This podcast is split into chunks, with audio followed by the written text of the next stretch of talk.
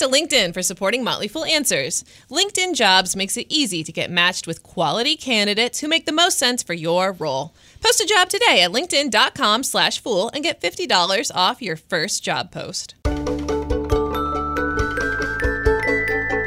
This is Motley Fool Answers. I'm Allison Southwick, and I'm joined as always by Robert Brokamp, personal finance expert here at the Motley Fool. Hi. In this week's episode, it's the next in our series for tackling big life events, and this time we're going to talk about tips for an amicable divorce with Motley Fool wealth planner Amanda Kish. All that and more on this week's episode of Motley Fool Answers. So, bro, what's up?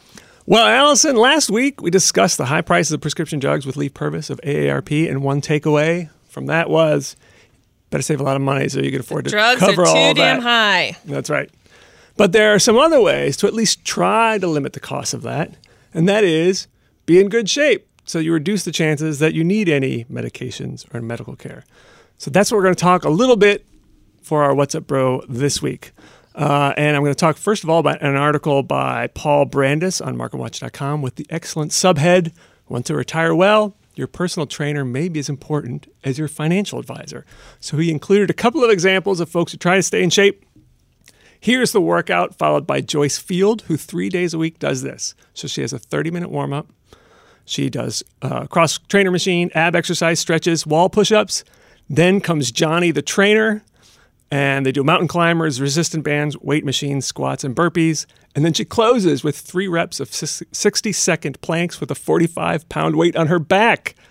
You know, uh, want to know how old Joyce is? Oh, old enough to make me feel really bad about myself. 86 years Good old. for her.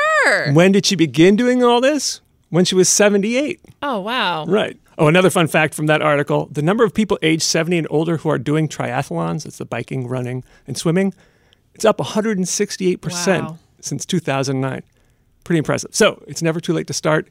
And there are plenty of studies that back this up, including one from last summer uh, by Gretchen Reynolds of the New York Times. She highlighted this in her article. Exercise makes the aging heart more youthful. And so basically, what this study did was take a bunch of sedentary middle aged people, run them through various exercises four or five times a week. One of those sessions was strenuous, but otherwise it was pretty easy, mostly just walking around, things like that. Sure enough, after two years, the exercises were in better shape. Specifically, and here's the quote from the article the left ventricles in the exercises' heart muscles were stronger and less stiff than, this, than at the start of the study. Hmm. Their hearts, in effect, were more youthful now, even though they really hadn't done much exercise up to that point. So that's very encouraging. But a more recent article by Reynolds showed that how much the benefits of exercise last even after you've stopped exercising. And she basically discussed a study that was published in April that revisited a study that ended in 2003. So go back to 2003. And this study took people between the ages of 40 and 60. They were all overweight. They were all um, basically sedentary. Broke them into three groups. The control group did nothing. One group that did moderate exercise, mostly walking and things like that. And then another group did more vigorous exercise, similar to jogging. After eight months of doing these things, you can guess what happened, of course. Mm-hmm. The people who were doing some exercise were better on all kinds of factors, such as aerobic fitness, blood pressure, insulin sensitivity, and waist circumference. But the recent study basically went back to these pe- people a decade la- later and said, Would you like to do a little reunion study? And there were more than 100 of them that said, Yes, let's do it. So they looked at these people. Some of them continued to exercise, a lot of them didn't. But those from the control group, the folks who did nothing, just basically got worse. Most had lost about 10% of their aerobic capacity, which is typical. Apparently, after age 40, we lose about 1% of our fitness annually. How depressing is that? but those men and women who had exercised vigorously for eight months retained substantially more fitness. Huh. And this is 10 years after the study. Crazy. On average, the aerobic capacity had fallen only about 5% compared to where they had when they had joined the study. And those few who were still exercising four times a week, they were in better shape today than they were more than a decade ago when they started the study. Wow, even though they're 10 years older. Yes. Uh, the walkers in the study from the early 2000s uh, lost about as much aerobic capacity as the control group, but on measures of metab- metabolic health, they were still in better shape, and that is stuff like blood pressure, insulin sensitivity, things like that. So, in the words of Dr. William Kraus, professor of medicine and cardiology at Duke, who oversaw this new study. He said exercise is a powerful modulator of health, and some effects can be quite enduring. And that, Allison, is what's up. When it's time to make a hire for your small business, naturally you want to find the best person for the job. And odds are that person is on LinkedIn.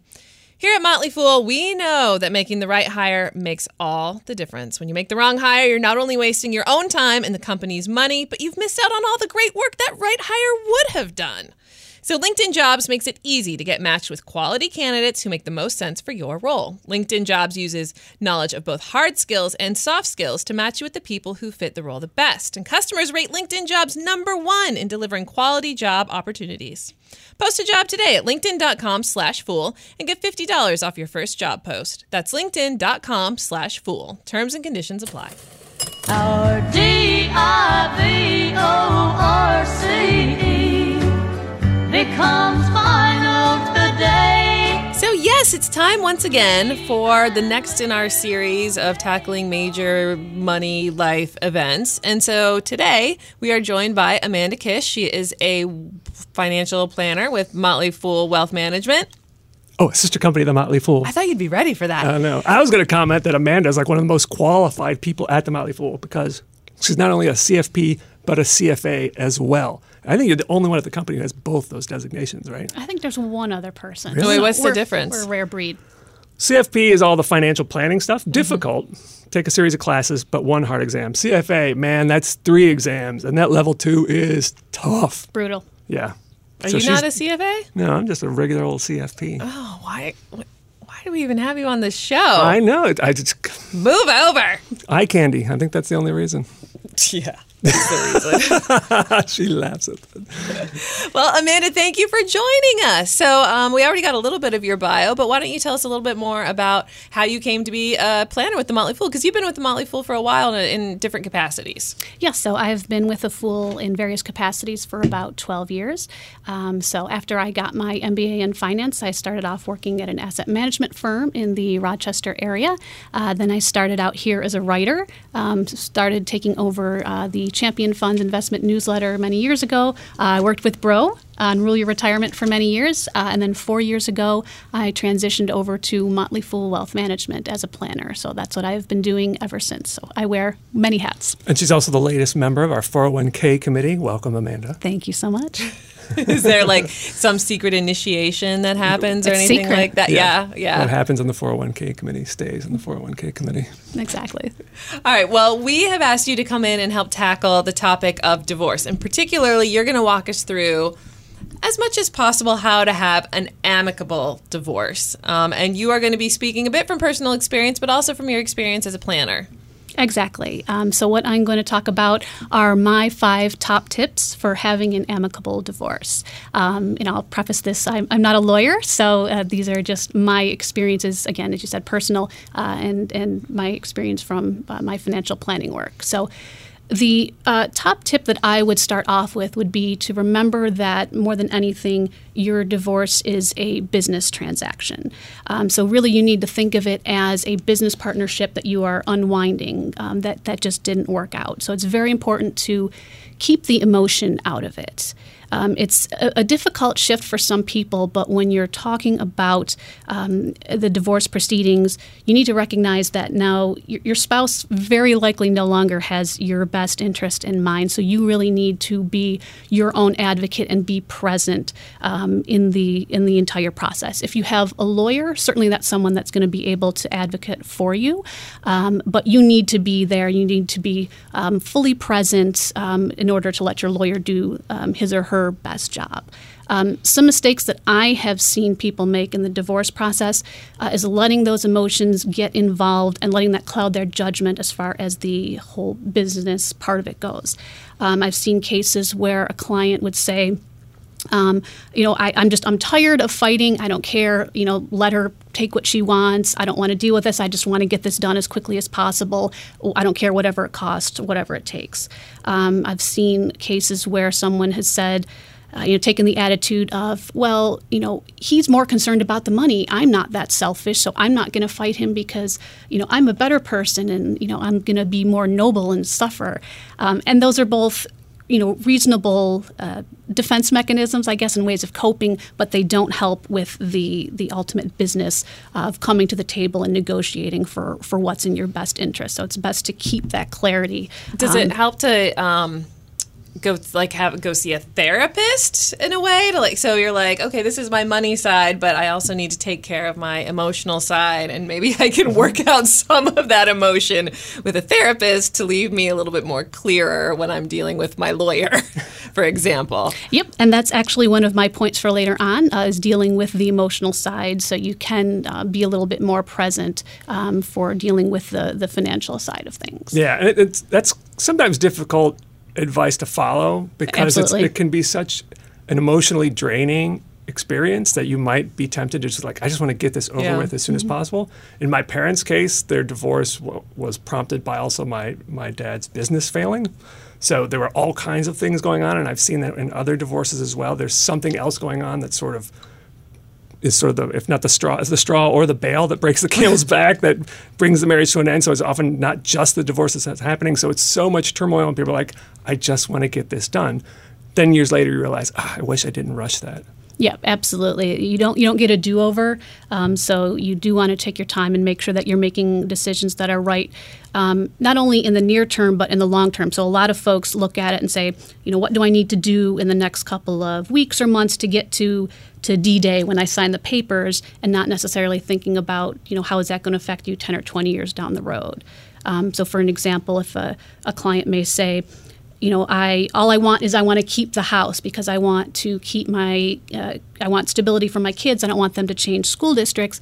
Um, he can have everything else. I'm not going to worry about that. That may not be the best decision if you're then stuck with a house that you can't afford and you're draining financial assets to you know to support that. So you need to consider not only now and today and the day after the divorce, but also a decade or two down the road. So I think when people find themselves uh, facing a divorce, their first reaction is, "I need a lawyer." Is that the the right reaction? Um, that is a good thing to think. Um, you may not necessarily need a lawyer, at least to start off with. Um, so that kind of leads into my second point. Um, I would highly recommend exploring all the different options that you have for uh, going through the divorce process. Um, so, for example, uh, in my personal experience, when I was divorced, we used a mediator. So, basically, what the mediator does is um, they sit down with each party in the room, they hammer out all the details of the uh, separation, splitting up assets, liabilities. Um, their job is to just make sure that each person's heard, that they come to a fair and equitable agreement. Their role is not to be an advocate for either person or to offer any legal advice. In most cases, they're not a lawyer. So that uh, in, in, in our situation, that made sense because our divorce was uh, fairly simple. Uh, we didn't have the complication of kids. Um, most of our finances were not t- too terribly intertwined, so it was just a question of um, our primary residence, of how we were going to um, to split that up. We had already decided I would be keeping that, um, so it was just a question of hammering out how much I was going to, to pay out. So, you know, when when you're talking about uh, a divorce, people's um, standard of living are it's almost always going to decline um, unfortunately so if there's anything you can do kind of on the front end to, to mitigate those um, expenses that you're going to be spending and, and legal fees, um, I would recommend doing that. So, looking at mediation is one possible way to do that. If you have a more, um, you know, amicable relationship, things are fairly simple. That's not going to be possible for every person. Um, your situation is going to be unique. Um, if you have concerns that you know there's uh, complicated custody issues or um, family business, or you're concerned your uh, spouse is hiding assets, um, then that's where you really want to get a lawyer in, on board. Uh, and I'll also say that even with mediation, you can still employ the services of a lawyer. You can consult with one before, during, after, um, just to make sure that you understand the law, your rights. You're not um, you're not um, missing anything. Um, but then if you find that uh, mediation is not right for you, there's a step above that before you kind of go all, you know, full out shark lawyer. Um, it's a process called collaborative divorce, where each spouse um, would team up with a lawyer, sit down in a room with the four of them, and work out those same details, similar to how you would in mediation. So that's just something that can be a little bit more, uh, or a little bit less aggressive, uh, and a little bit. Um, easier on everybody involved and can keep some of the costs down if you're not, um, you know, fighting with each other and worrying about necessarily going to court. And we talked um, before the show started about how in Virginia you have to be like separated before a year before you can even get like officially divorced. You have to be legally separated. And, and where you're from in New York, you know, you can just go get a divorce. I make that sound much easier than it is, but yes, um, to oversimplify it. Uh, are most of the laws around divorce set at a state level that you that you need someone to help you navigate it, or is a mediator still going to be like, yeah, yeah, no, I got this? um, and understanding the laws necessarily. Yes. So um, divorce law is uh, state specific. Um, so you will need to know that. A mediator is going to know the laws in the state that they're operating in. Again, they're not a lawyer, um, but they'll know what needs to be done. Um, in my case, we used a mediator and then looped a lawyer in kind of at the last minute for, for signing everything. So you'll probably have some contact with a legal professional of some kind. Um, and again, it's it's never a bad idea to make sure you know what's going on. It's we said earlier, you don't you don't get a do over. Yeah. Um, so make sure you understand you know everything um, the first time and, and, and, get it right. All right, let's move on to your next point, which is to get everything in writing. Yes, document, document, document. Um, so one of the first things that you'll do when you start the separation process, you're going to want to get a documentation of all of your assets. So you'll be pulling copies of uh, bank accounts, um, statements, credit card accounts, investment accounts, 401ks, uh, as well as things like a recent year's tax returns, uh, insurance policies, health insurance, deeds for any um, real estate that you own. Uh, and it's important to have a full accounting of everything to um, have all the assets, liabilities, and income um, to be to be separated out in an equitable manner. Um, and kind of along with that, the um, the aspect of having everything in writing. Um, as you can imagine, when it comes to divorce, um, when there's money and hard feelings involved, um, there's definitely room for some uh, shady behavior sometimes, uh, and that can bring out that whole process can bring out the worst and even the best of people at times. So it really helps um, to not leave anything uh, vital as just a verbal agreement, so you don't run into troubles later. So if, whether that's discussing how much money in your checking account each of you are going to take, or where the kids are going to spend their holidays, um, it's important to have that documented with specifics, dates, dollar amounts, um, so you don't run into issues or um, you know, um, misunderstandings, and I'm using air quotes here, right. um, for for someone, you know, suddenly seeing some assets in a joint checking account disappear because they you didn't get that in writing. And when you say in writing, I mean that can also just be like an email. I've watched enough Judge Judy to know that an email can actually really change your circumstances. Yes, it's important to have some kind of documentation that you can fall back on. Obviously, when you're talking about the more formal things, you'll want to get that in more formalized manner. But yes, having something, even an email, um, in many cases will suffice. All right, let's move on to your fourth point, which is to have a divorce makeover. Woohoo! Yay, get back out there, hop on Tinder, start swiping. Yeah, not quite that fun. So it's not a fun uh, queer eye makeover, but uh, a financial uh, divorce makeover. So, um, you know, you're when you're married, your financial life is obviously going to be very intertwined um, with that of your spouse, and that's going to vary from from couple to couple. Um, but extracting yourself from that uh, that being intertwined does take some work work and I find that there are some things that people tend to do up front, kind of to get, as I said, to the D Day things you, logistical things you need to do to uh, finalize everything. But then there's also other things that tend to fall by the wayside that can get pushed off. I'll deal with it later. Uh, and you really need to take care of, of both um, sets of those items. So, kind of the things that you would do along the way, you're going to be opening accounts, uh, and, you know, bank accounts, investment accounts in your own name.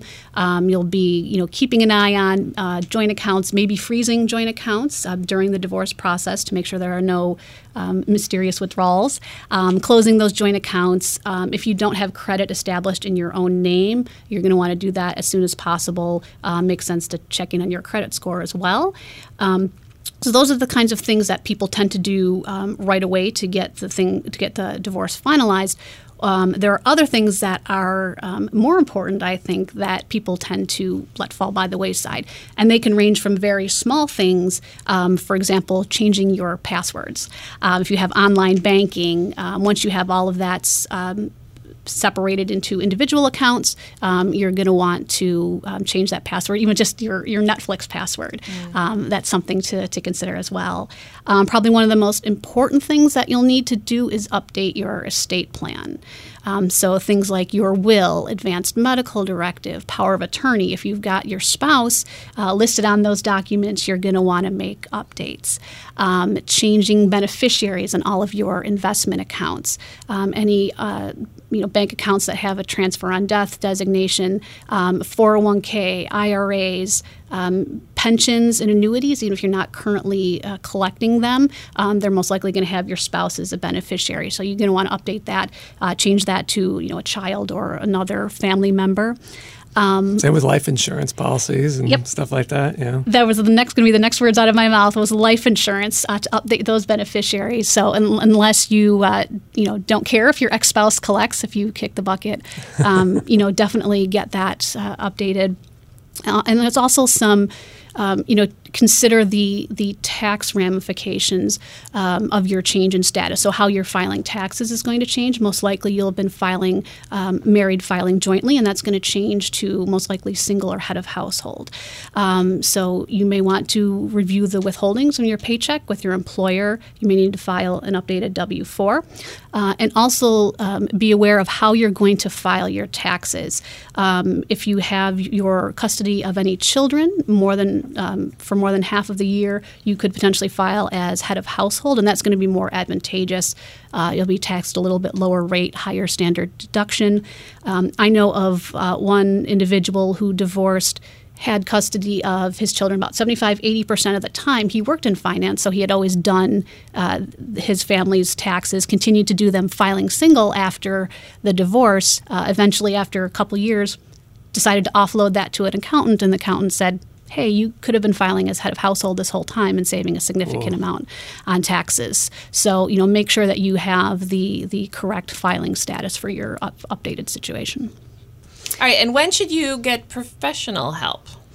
Um, that depends. Um, it's probably never too soon to do that. So, kind of as part of the issue of your, um, you know, divorce uh, makeover, um, don't be afraid to loop in financial professionals. Um, so, you may already have a lawyer that you're working with. Uh, don't be afraid to um, include an, an accountant or a financial planner uh, to take a, a bigger, more comprehensive look at your overall financial picture and, and importantly, how that's going to change. Uh, and there are actually planners out there that have uh, certified divorce financial analyst status. That those are not letters I have after my name, um, but that those are individuals that are specifically trained in financial matters relating to divorce. So it may make sense to, to seek out someone with that designation if you're if, if you have that need. Because really, divorce changes a lot of things, right? If you had a financial plan while you were married, it was based on all kinds of things like your living expenses, how much you had in your 401k, how much you're going to get from Social Security. Then you get divorced, and it's all different, right? Your living expenses have changed, the retirement assets have probably been split. Social Security, you know, you can get it based on your record or your spouse's record if you've been married for 10 years. So if you haven't been, that changes things too. And if you're going to get a benefit based on your spouse's record, but then you get remarried, that could change things too. So I think seeing a financial professional who knows all the ins and outs of that stuff is very helpful. Absolutely. All right, and your final piece of advice, and we touched about on this at the top of the show, was to not neglect your emotional well-being as well. Yes, so this is a, a non financial related tip, but I think it kind of loops into the whole uh, holistic idea. Um, and that, I think that's important to make sure that your uh, emotional side is, is, is nourished and taken care of as well. So that's having a good uh, support system in place, whether that's a network of friends and family um, that can be there for you. Uh, and also, I would advocate for potentially talking to a therapist or a counselor. I know some people you know, think there's some kind of stigma on that. Um, I think especially men are more reluctant to seek out that kind of help.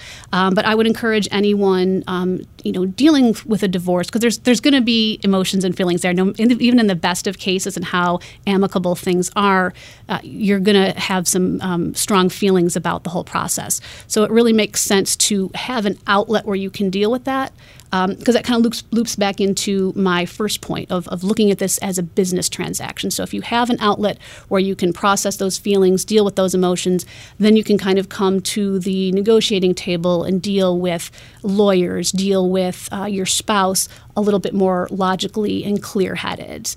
Um, you know, it, divorce is always going to be difficult uh, in some way, but you know there are steps you can take to you know make it a little bit easier, a little bit more humane on everyone involved. Uh, you know, and hopefully come through the other end as as unscathed emotionally and financially as possible. Yeah, here at the Motley Fool, if you are a woman who has gone through a divorce, then it will eventually be your turn to guide another woman here at the Motley Fool through a divorce. Like it's like this torch that has been passed down for for a very long time at the Motley Fool, and they all use the same lawyer, and it all works, and they're all here for each other. Like it's a sign of how how close this company is that we're all like, yes. We're on your team. Your Yeah. coworkers are here for you. Um, all right. So, where should people go for more information? Um, there are a lot of online resources. A couple things I would recommend. Um, if you are looking for a lawyer, a good place for referrals would be your state and local bar association. They might be able to provide some good recommendations. Um, I mentioned earlier there's certified divorce financial analyst. Um, so the Institute for Divorce Financial Analysts uh, is the institution that heads up um, that designation. So you can find them online at uh, institutedfa.com. Um, and one other resource um, that I um, found useful, and I think other people found useful um, in, in doing my research, um, is a book called Crazy Time Surviving Divorce and Building a New Life by Abigail Trafford. Um, again, you know, take everything with a grain of salt. Your situation is going to be unique, um, but I think this is one book that, you know, lets you know that you're not alone, what you have dealt with, other people have dealt with as well. And it's definitely, a, I think, a good resource for, for a lot of people in the process.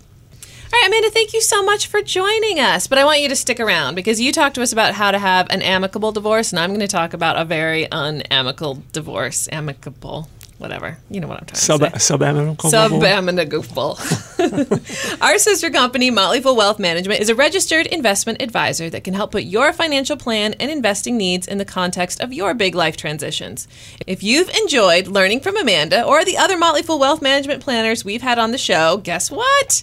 You can get more of them in your life. Visit foolwealth.com slash radio. At foolwealth.com slash radio, you can find podcast notes and resources and even book a no obligation appointment with Amanda or another planner you've probably heard on the show. Please consider the risk, costs, and suitability of investments before choosing any investment professionals. All investments involve risk and may lose money. Motley Fool Wealth Management does not guarantee the results of any of its advice or account management. All right, so Amanda, you offered advice on how to have an amicable split up. Um, and so while I was researching what should we do for our fun segment, and by fun, it's like, oh, we're talking about divorce, so how much fun can we really have here? But I stumbled across this insane story of Kirk Kerkorian, the billionaire, and his wife Lisa Bonder. Are you familiar with this? I am not at No. all. Great. So we're going to see how well you can guess. Rick, do you want to make guesses too? We'll see. Okay, here we go. All right, so Kirk Kerkorian, and I think I'm saying his name right, is truly a self made man. He was born to poor Armenian immigrants. He dropped out of school in eighth grade. He eventually became a pilot and later a savvy businessman. How savvy? Well, he made his billions, most notably through the company MGM. Uh, he was basically a Las Vegas hotel magnate, um, and he was known as the king of the Las Vegas Strip. So, kind of a big deal. Uh, of course, and then MGM also is a studio. He was a very avid um, tennis player. And so it was on the courts that in 1986 he met Lisa Bonder, a pro tennis player, and he convinced her to leave her husband. So for more than 10 years, she was his companion, but he refused to marry her, saying that he was happily unmarried. But then things changed. Lisa told Kerkorian that she was pregnant and that he was the father. But he had his doubts. Why was that? He had a vasectomy. Ooh, that's a good guess. Uh, yeah, was, uh, it was before the days of the little blue pill. I don't know. So while Lisa was in her 30s, he was 48 years older, and at 81 years old, he figured his swimmers had long stopped swimming. But he kept quiet about it. Kerkorian was still reticent to get married, but he finally gave in after Lisa said she wanted to legitimize the child. He said, Okay, okay, we can get married, but on one condition. What was it? Well, I'm going to say prenup, but that's too boring. Yeah, that was what I was going to say. Um, she stopped playing tennis. Oh. He said, Yes, we can get married on one condition that we get divorced in 28 days and you waive all spousal support. What? So, kind of a prenup. But he's like, Yeah, we'll get married, but we're getting divorced 28 days later. That's like a pre-divorce or something. Yeah. So baby Kira was born in May. Kerkorian and Bonder were married in August and then divorced 28 days 28 days later. So Lisa Bonder wasn't going to get any spousal support, but think about the baby. She took Kerkorian to court asking for $320,000 a month in child support or 3.8 million a year to keep Kira in the lifestyle she had grown accustomed to in her 3 short years on earth. At the time, this was by far a new record in child support. What kind of lifestyle, you ask? Well, for example, for Kira's first birthday at the Hotel Bel Air, it cost $70,000 for how many guests? 500. Uh, 501. Three. Ah, Rick was closer. 50. What? That was it. 20 kids and 30 adults. A $70,000 birthday Holy party. cow. Can I just take the money and like, Wow. for real? All right, so how does a three year old spend 320000 a month anyway? According to documents filed by Lisa Bonder with the court, put these in order of expense from highest to lowest toys, travel, pets. What order? Most, ex- most highest expense to lowest. I want to say pets is number one, but I'm going to go with travel, toys, and pets. All right, I'll, then I'll, I'll do something different. I'll say toys, pets, travel. Pets, travel, toys. There we go. Well, bro was right. The baby, the three year old, needed $144,000 a month for travel. Ay, ay, ay. for toys, just $1,000. And $436 for bunnies and other pets. What, what about all the other money? Well, 14,000 a month for parties and playdates. $7,000 for charity.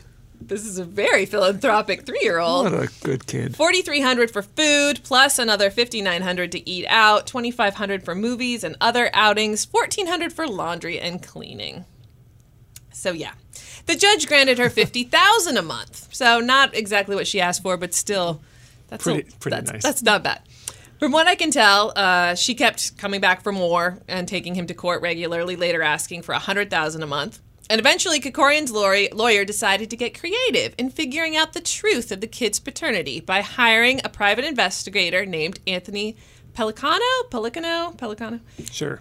He was known as the Hollywood Fixer. So Kerkorian suspected that the real father was a film producer named Steve Bing. So Pellicano wiretapped Lisa's phones and even went so far as to steal dental floss from Bing's hotel trash can. Pellicano later went to prison for three years for doing this and other illegal stuff for celebrities, including Steven Seagal. Anyway, it turns out Bing was the father. But in an ironic turn, he had also paid the PI, Anthony Pellicano, o- over $300,000 to figure out if he was the father of what British actress models, yeah, baby. That's my hint for you. Well, so it's Austin Powers. So it's I can't remember her name. I know I, I I can visualize her. I can't remember her name, and she's still in great shape. She's I'm she's drawing a blank. woman. No one remembers her name? Elizabeth Hurley. There you go. Hugh Yeah. Grant's old flame. Yeah, so this guy um, paid. So the same PI that was investigating him to find out if he was Kerkorian's actual baby daddy was actually paying the same PI to figure out who Elizabeth Hurley's real baby daddy was. He was the baby's daddy in both cases. Wow. So weird, right? Okay. Whew, what a ride. So, where are they all today? Well, Kerkorian died in 2015, just nine days after his 98th birthday. He bequeathed most of his billion dollar estate to charity. Isn't that nice? Yeah. Despite his death, his child support battle waged on. Kira turned 18 a year after his death and was set to receive a $7 million trust fund, even though they already established that she wasn't his kid. But whatever, she sued and then she received another 1.5 million on top of the 7 million. No idea why. Again, not his kid. Um, we didn't even get to talk around about Kerkorian's fourth wife. Yes, Oh, that's right. He got married in 2014, a year before his death. Their marriage lasted 57 days. Uh, and this woman was set to receive about 10 million, uh, but she sued for more, settling for about 12.5 million. Uh, and I don't know what the moral of the story is. It's just crazy, right? I mean, all of these people just suing each other for money and being miserable for decades. I mean, this fight went on for decades and decades and decades. So maybe the moral is just don't be a billionaire. I don't know. Priorities. Priorities. Yeah. Choose your spouses carefully. I, I think that that is the lesson. Many many wealthy people, have- when they're asked, "What's the number one piece of advice?" Somewhere in the top five is make sure you get the right spouse. Makes all the difference in the world. Yeah, there you go. All right. So you guys did kind of okay on guessing the facts Sure. of that story, but it was a little crazy. Of a It was. It was a little crazy. Yeah. That's a lifetime TV movie. That it really it just and then you're suddenly like Steven Seagal's in this? What? Who's what? Where's this going? It's crazy. All right. Well, that's the show. Amanda, thank you again for joining us. My pleasure. Thank you for having me. The show is edited amicably. That's by what I was going to suggest. Our email is answers at fool.com. Again, if you want to learn more about Motley Fool Wealth, you can head to foolwealth.com slash radio. For Robert Brokamp and Amanda Kish, I'm Alison Southwick. Stay foolish, everybody.